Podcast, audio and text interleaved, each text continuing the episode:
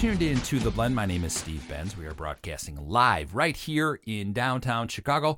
Tonight, I bring you Canadian rock royalty. He had hits in the 70s, joined a band in the 80s called Red Rider, had bigger hits, went solo with the States, right here in the States in the 90s, had bigger hits. He continues to produce, he continues to tour, he continues to write new music. Let's welcome Canadian rocker Tom Cochrane. Hey, Steve, it's good to be on, man. We've talked about this for a while, and um, yeah, I'm glad to be there. I wish wish you'd come to the show at the winery in Chicago, but uh, you didn't make it. Maybe next time. And uh, yeah, how you been? I've been pretty good, but we've got out of towners that we sent to your show. How about that? Yeah, that's pretty cool. Yeah, they were from uh, New Jersey. They flew in. Uh, they won some tickets, and I got nothing but posts about that. So, what's it like being on tour again?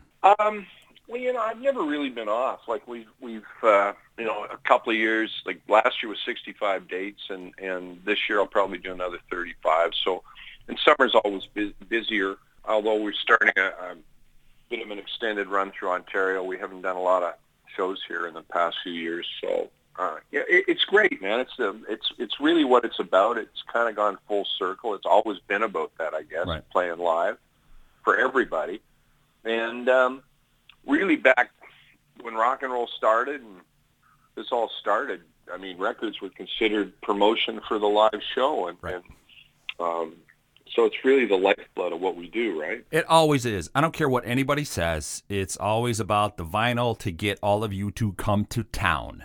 Yeah, it's live, you know. That's the way it should be. It's about can you play live? Some of the new acts can't really play live, so it's good to know that you just pick up your axe and you just play and you play hard. Yeah, and God knows, you know, guitars have taken a beating in the last little while. You know, it's it's there's there's they say less and less uh, kids are playing guitar than ever before. So it's kind of interesting times in in in a way. But um, you know, to make music just on a computer is not, in my mind, I, I, suppose it's a bit archaic, but uh, it's not being a musician. You know. Yeah, because you're all by yourself in a studio. You don't need a band, and that's just not music. That's not rock to me. Yeah, or live, you're spinning it, or you're you're playing samples. I mean, you know, yeah, it takes a certain amount of creativity. There's no doubt about it. But there is something pure and essential about somebody playing playing a real instrument and and singing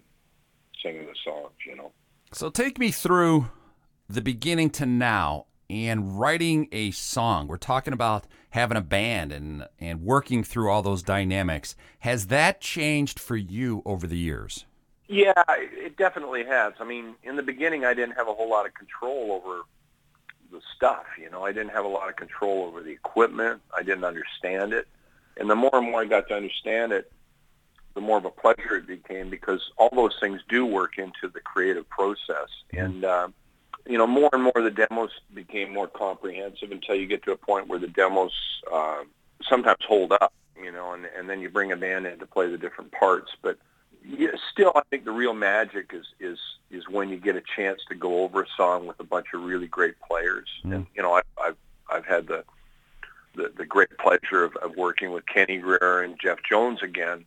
Uh, we took a bit of a hiatus from from each other for for maybe 12 years there, but for the last um, 14 years or so, we've been we've been gigging again together. So these guys are tremendous players. So it's it's always fun to be able to kind of hash out a song with with real guys and and jam it and get it right that way. But a lot of times, you know, I will do come up with a song on acoustic guitar or electric and then uh, lay it down or piano and then lay it down and then add the different parts and then then you you play it for the guys and say what do you think i mean in a sense it's the way we've replaced notating music with Mm. with with you know with a staff and and and and all of that you know with music notes i mean you basically can lay all those parts down and and uh give an example of what you want and some of the time some of those th- those parts hold up the final recording Does the melody write the lyrics or the other way around? when, when question, somebody asked me a while back, they said, what comes first, the lyrics or the words? Okay. And I said, I think you mean the lyrics and music. I, you know, what I've developed sort of a system, Stephen. I don't know if a lot of other people do it. I've heard McCartney used to do it. um, and, and certain songwriters used to do it. But I found that sometimes I sit down and I, I, I can write the most eloquent lyrics, the most eloquent poetry, and it just doesn't fit the music. Right. So I try to jam it, jam it like I'm a sax player. I've got the story in my mind. I've got the ideas in my mind. Maybe you have the certain hooks, and you've got a feeling, more importantly, that you want to get across. And I jam to the music, uh, whether it's just playing it or whatever. And sometimes it's what I call a mumble track. Mm. And um, you lay it down as a mumble track, and you, then you fill in the blanks. And it's uh, it's worked really well for me because it, it, it doesn't do you any good if you write a great lyric, but the lyric doesn't mesh with the music. Mm. Um, I was always amazed at Elton John, for instance, and you know a lot of other people have done this. Have a partner who's strictly a lyric writer, strictly a poet, and they'll write books or reams of poetry and sketches, and they'll submit them to Elton John. And I'm speaking of Bernie Taupin, of course, right, and then right. he comes up with a song out of it. It always amazes me because to me, it's a matter of, of having an emotion, having an idea that matches the chord changes and the melody, and and jamming it so that the songs that that they feel indelible. They, it feels like it was born as opposed to um, to written. And I, I think that's the best way to put it. You know, the, the best songs are really born. I mean, I, I wrote Big League, for instance, uh, you know, about a about a sport about sports and, and a dad and his son and, and, and, and whether it's hockey or whether it's basketball or football or whatever, sports are the way out socially and economically for a lot of kids, right? Mm-hmm. And um, so that's what that song really captures, and it's a true story about a boy and his dad, in this case, in hockey. And you know, I, I wrote that song I think in 20 minutes, so it, it came really quick. But but the music actually accompanied the words while I was writing it. You know, I'd play a few bars and I'd sing it, and then I jot it down, and uh, and and was recording it into at that time a cassette recorder. Um, so yeah, what's so that, that? What's a cassette recorder? Yeah, it was, man. People are going, what the hell is a cassette recorder? They're Googling it as we speak. They're Googling what is a cassette recorder. That's right. And if uh, w- once you Google it, then you'll understand why we always had pencils back then. That's right. Now, you talk about the mumble track. John Lennon was known for that where he would just right. throw gibberish in there because again it was the melody he heard the melody in his head so it sounds like you were the same age is that what happened with the the song that I love the best is No Regrets. Okay, that's my song. Is that how that started? Um, pretty much, yeah. Uh, no Regrets. I had I had the uh, chord progression and um, laid it down on on, on um, you know, we're moving up to DAT at that point. A DAT player wasn't cassette anymore, and then um, yeah, the to- the song took shape that way. You know, after a few passes, the story would come out and um, the, sh- the song would start to take shape. And that's, I've always found that's the best way to do it. it it's the most essential way to do it because again, if, if, if the lyrics are awkward or, you know, and a lot of times, and maybe that's why rap came about because there's so many words crammed in, but a lot of times with poetry and lyrics, you try to cram too many ideas into one sentence or one stanza, and it doesn't doesn't quite mesh in terms of a traditional melody, right? Um, whereas a lot of rap doesn't tend to have a, it's not melody dependent. It's it's strictly based on the rhythm and, and the cadence of of these rapid fire uh, um, words. And considering the two big American hits here, and, and solo hits, I should say, during the '90s, you could have been a rapper, my friend. Steve, it's weird the impression people get. I've had somebody people come up to me and say, "Life's a Highway" is one of the first, you know, kind of rap songs. I said, no, no, no, no. It goes back a long time before that. I mean, if you're going to point at a white guy singing that kind of, uh, uh, uh, that kind of, you know, that, that kind of rap feel, I mean, you go back to, to Jim Carroll. Those are people who died. Uh, I remember that song really impacted me a lot. I don't know if you remember Jim Carroll, yep. Yep. Uh, Basketball Diaries. And that was an incredible um, piece of kind of rap poetry put to, to kind of a punk feel mm-hmm. song, and that was uh, those are people that died, and that was back in '79, I yep. guess. Yep. 70, 79, 80, somewhere in there. Um, but yeah, Life's Highway does have that feel. It's kind of that, that rapid fire vocal, but there's still a strong melodic component, right? Yeah. Yeah, you could have been Ice T. Ice TC. Yeah. Right. There you go.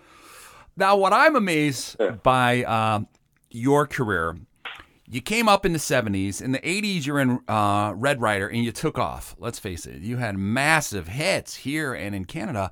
And then you walk away to do a solo project. Is that what happened? Did you walk away from the band?